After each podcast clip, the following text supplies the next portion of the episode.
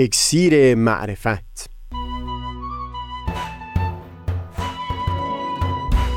مروری بر مزامین کتاب ایقان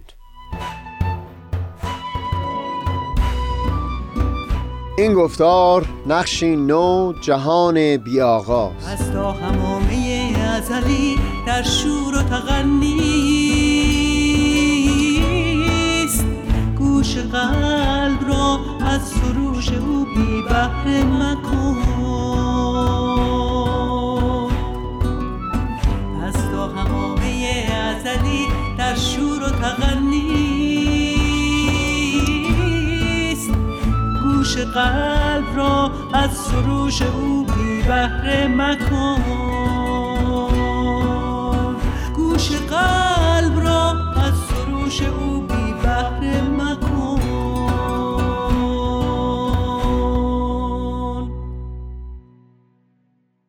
دوستان سهیل کمالی هستم. در ادامه گفتگومون پیرامون چهارمین نقش دین یعنی پدید آوردن معنا در زندگی آدمیان. سخنی گفتیم از احوال افرادی که زندگی خودشون رو پوچ و خالی از ارزش به حساب میارن فقط به این خاطر که تصور می‌کنن نقشی و اثری و یاد و نامی از اونها برای آیندگان باقی نخواهد موند.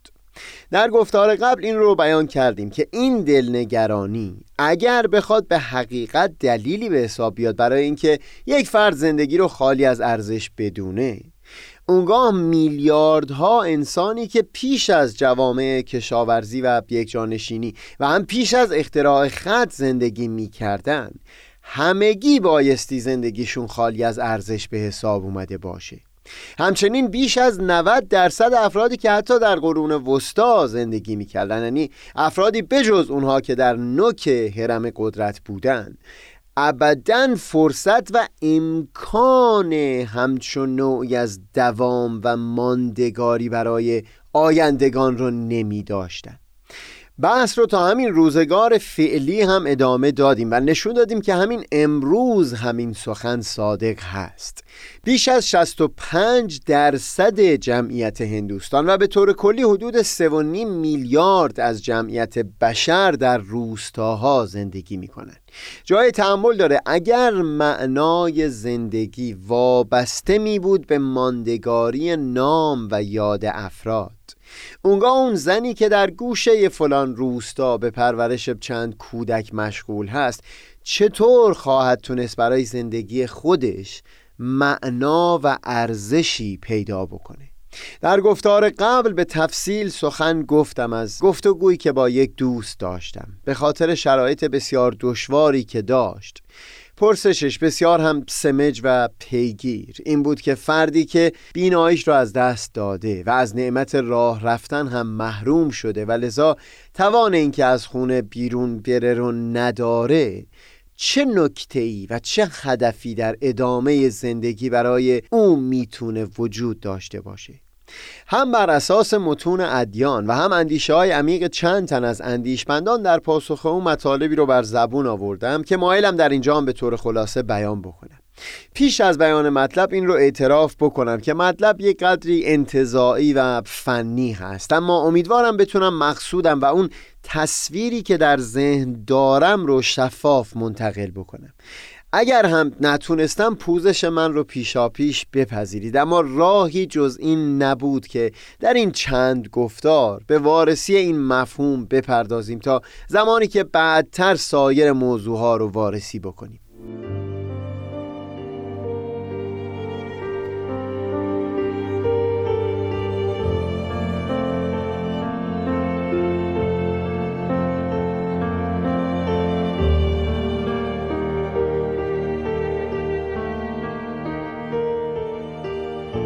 وقتی با اون دوست به طور کلی درباره بحث هایی گفتم که پیرامون هدف از زندگی در طول تاریخ اندیشه بشری بیان شده او شفاف و واضح به زبون آورد که مرادش از اون سوال دقیقا اون شرایط خاصی هست که توصیف کرده بود.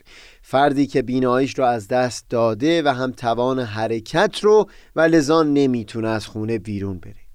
این فرد وقتی نمی‌تونه اثر ماندگار و معناداری بر زندگی مردمان داشته باشه چه نکته ای در ادامه زندگیش هست؟ با او از این گفتم که تصویری که در ذهن من وجود داشت شاید یک قدری توصیف و تبیینش برام دشوار می بود و گفتم قدری فرصت بده تا اگر هم مقصود شفاف نشد. با ادامه گفتگو حتی در چندین نوبت شفافتر و شفافتر بشه. ابتدا سخنم این بود که برای باورمندان به دین این همیشه پر از دشواری و اشکال می بود. اگر می‌خواستند برای خود پروردگار هدفی قائل بشن از خلقت عالم. محل اشکال هم این بود که هر هدفی تفاوت می‌کنه چه هدفی هر هدفی که شما بیان بکنی معناش این می‌شد که پروردگار بدون اون هدف ناقص و ناکامل بود. در وضعیتی قرار داشت که نیاز به نیل به اون هدف داشت تا بتونه به اون کمال برتر برسه. داشتن هدف معناش این می بود که یک جایگاه خوشتری یا یک موقعیت بهتری هست که باید به اون نائل شد. مشخصا صفت نیازمندی برای پروردگار او را از خدایی میانداخت. حتی جوابی مثل این که خداوند مردمان را آفرید چون نیاز داشت که شناخته بشه. این هم با این لحن و تعبیر باز دوباره او را نیازمند توصیف می‌کنه. همچو هدفی رو هم نمیشه بیان کرد که او جهان رو و انسان رو آفرید تا انسان به سعادت و خوشبختی نائل بشه. چرا میبایستی از اساس خلق می‌شد تا حالا بعد بخواد به سعادت برسه؟ به طور خلاصه اون باورمندانی از ادیان که به تعقل فلسفی وفادار مونده بودند. این رو به وضوح می‌دیدند که ممکن نمی بود پروردگار در این خلقت هدفی بیرون از خودش داشته باشه. حتی اگر اون هدف نیاز یا میل به شناخته شدن می بود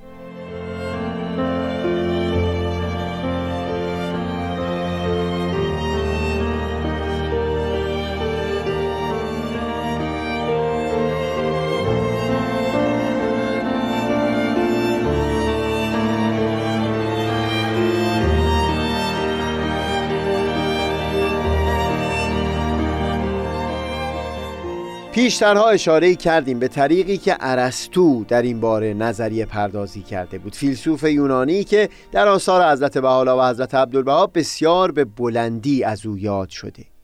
ارسطو هیچ آغاز زمانی برای آفرینش نمی شناخت نکته ای که در بند 277 کتاب ایگان در یک عبارت و در بند 178 با تفصیل بیشتری مورد تایید قرار گرفته. سخن ارسطو این بود که هیچ زمانی نبوده که این آفرینش وجود نداشته باشه. چون بایستی یک قوه و استعدادی یک پتانسیلی وجود داشته باشه تا بتونه تبدیل به چیز دیگری بشه. لذا هیچ زمانی رو نمیشه تصور کرد که این عالم وجود نیستی محض عدم محض بوده باشه. چون در اون صورت اصلا استعداد و قوه و قابلیت تبدیل به وجود رو نمی داشت اگر هم می‌خوایم بگیم که خب چیزی بوده منتها به شکل قوه و قابلیت و پتانسیل این خودش شکلی و صورتی از وجود هست. به هر حال نمی‌تونسته عدم محض بوده باشه. حرف ارسطو این بود که اگر عالم وجود هیچ اولی نداره به لحاظ زمانی با این حساب پروردگار را نباید علت فائلی به حساب آورد. یعنی او رو خالق و آفریدگار توصیف نمی کرد پروردگار علت قایی بود برای جهان هستی. همه هستی به سمت اون کمال محض در حرکت هست. به عشق او به شوق رسیدن به اون رتبه از کمال محض اون رتبه از شکوفایی محض در جوش و خروش هست جهان هستی. پله پله تا ملاقات خدا می رویم لذا پروردگار در نظر ارسطو عبارت بود از قایت هستی.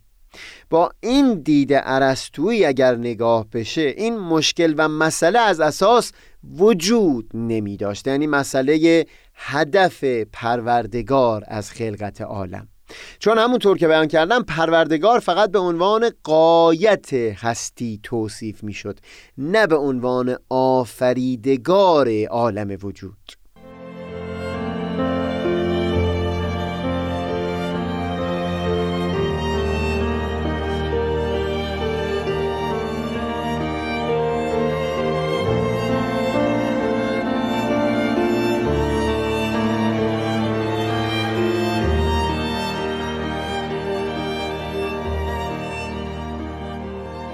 امیدوارم در سلسله برنامه دیگه ای که تماما مربوط باشه به آثار فلسفی در ظهور حضرت بهاءالله بتونیم مسئله آفرینش رو با تفصیل بیشتری وارسی بکنیم. اما در اینجا برای اینکه بتونم حتی به اختصار مطلبی رو بیان بکنم بگذارید این رو بگم که در متون آثار بهایی از سه عالم سخن به میون اومده. عالم حق، عالم امر و عالم خلق. گیاهان رو در ذهن تصور بکنید که هم از وجود بهره دارن هم از حیات و رشد و نمو.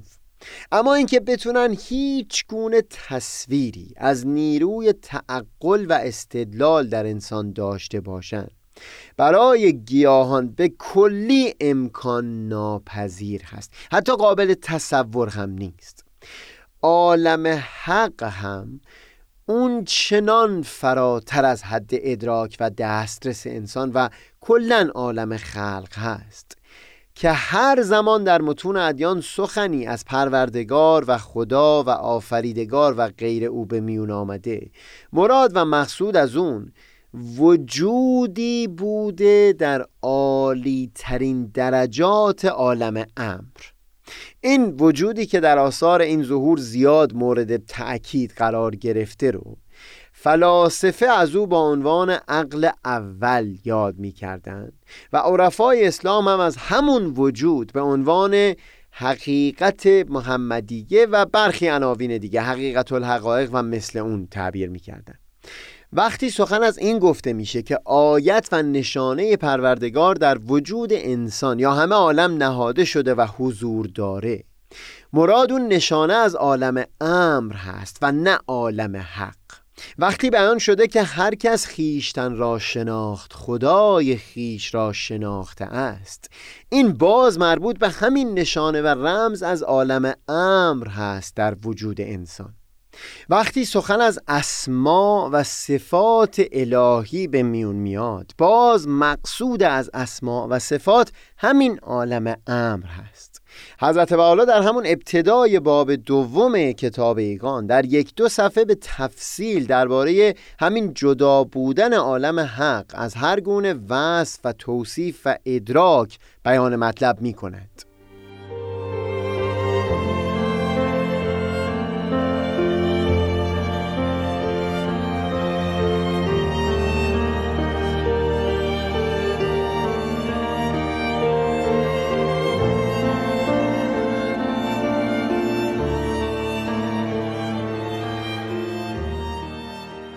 بیان حضرت والا در بند 103 تا 111 کتاب ایگان بسیار مفصل هست و لذا امکانش نیست که در این گفتار بخوام تمام اون رو نقل بکنم.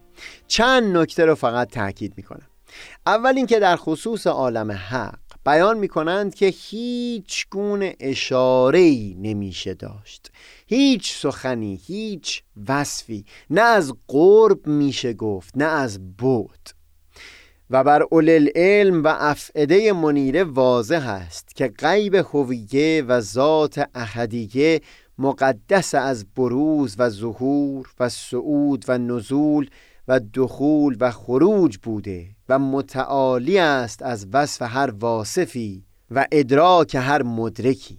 لم یزل در ذات خود غیب بوده و هست و لا یزال به کینونت خود مستور از ابصار و انظار خواهد بود. چه میان او و ممکنات نسبت و ربط و فصل و وصل و یا قرب و بود و جهت و اشاره به هیچ وجه ممکن نه. بعد بیان مطلبی می کنند که اصولا دیدگاه آثار بهایی پیرامون مسئله آفرینش هست. هم در آثار حضرت باب هم سایر آثار حضرت بهاءالله و هم بر اساس نوشتجات این دو پیامبر الهی در آثار حضرت عبدالبها که مبین آثار ایشون هستند. بیانشون در کتابگان این هست که همه عالم هستی به واسطه همون عالم امر که در آثار این ظهور به عنوان مشیت اولیه هم بیان شده به وجود اومده و اینجا هم باز به تعبیر عالم امر اشاره می کنن.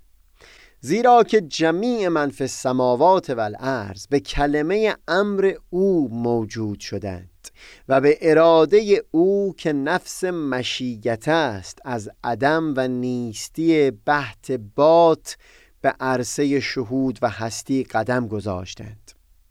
این نکته ای است که اینجا نمیشکافیم اما بر اساس اون در گفتار بعدی به تفصیل بیان مطلب خواهیم کرد. یک نکته سومی رو هم باز در همین بخش از کتاب ایگان بیان می کند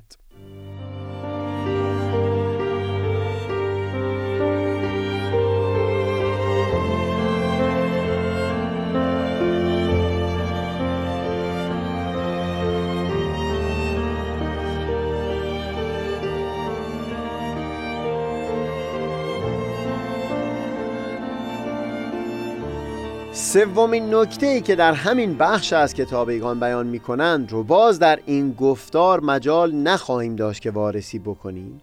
اما در گفتار بعد همون رو هم اساس سخن قرار خواهیم داد.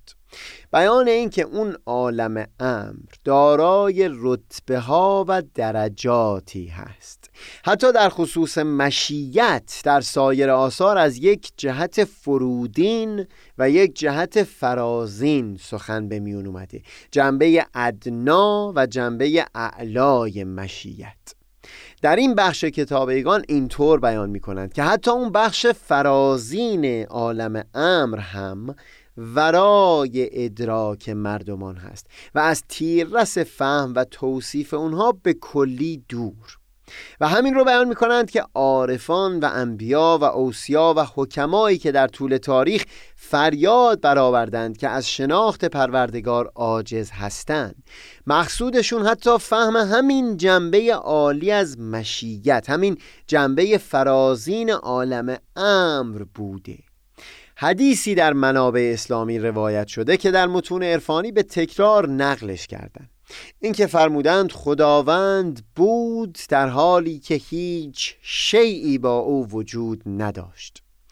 عموم علما عبارتی که عرفا به مضمون این حدیث افزودند رو به شدت رد کردند. اینکه همین هم وضع درست بر همون منوال قبل هست و همچنان شیعی با پروردگار نیست. این ادعا از سوی حضرت بحالا البته با مفهومی متفاوت تایید شد که همین الان هم در ساحت خداوند احدی مذکور و موجود نیست. در همین بخش از کتاب ایگان این حدیث و این مضمون رو تطبیق میدن بر همون جنبه عالی از عالم امر و مشیت. در بخشی از سخن بیان می‌کنند سبحان الله بلکه میانه ممکنات و کلمه او هم نسبت و ربطی نبوده و نخواهد بود. هم بر اساس همین چند نکته که در کتاب ایگان بیان شد و هم آثار حضرت باب و بر همین اساس بیانات حضرت عبدالبها. میشه پرتوی انداخت بر پرسشی که با تلخی از سوی اون دوست بر زبون آمده بود. باز پوزش می‌خوام اگر سخنان این گفتار یک قدری غیر شفاف بود. امیدوارم در یک چند گفتار آینده بتونم با تفصیل موضوع قدری روشنتر بیان مطلب بکنم. منم آفتاب بینش و دریای دانش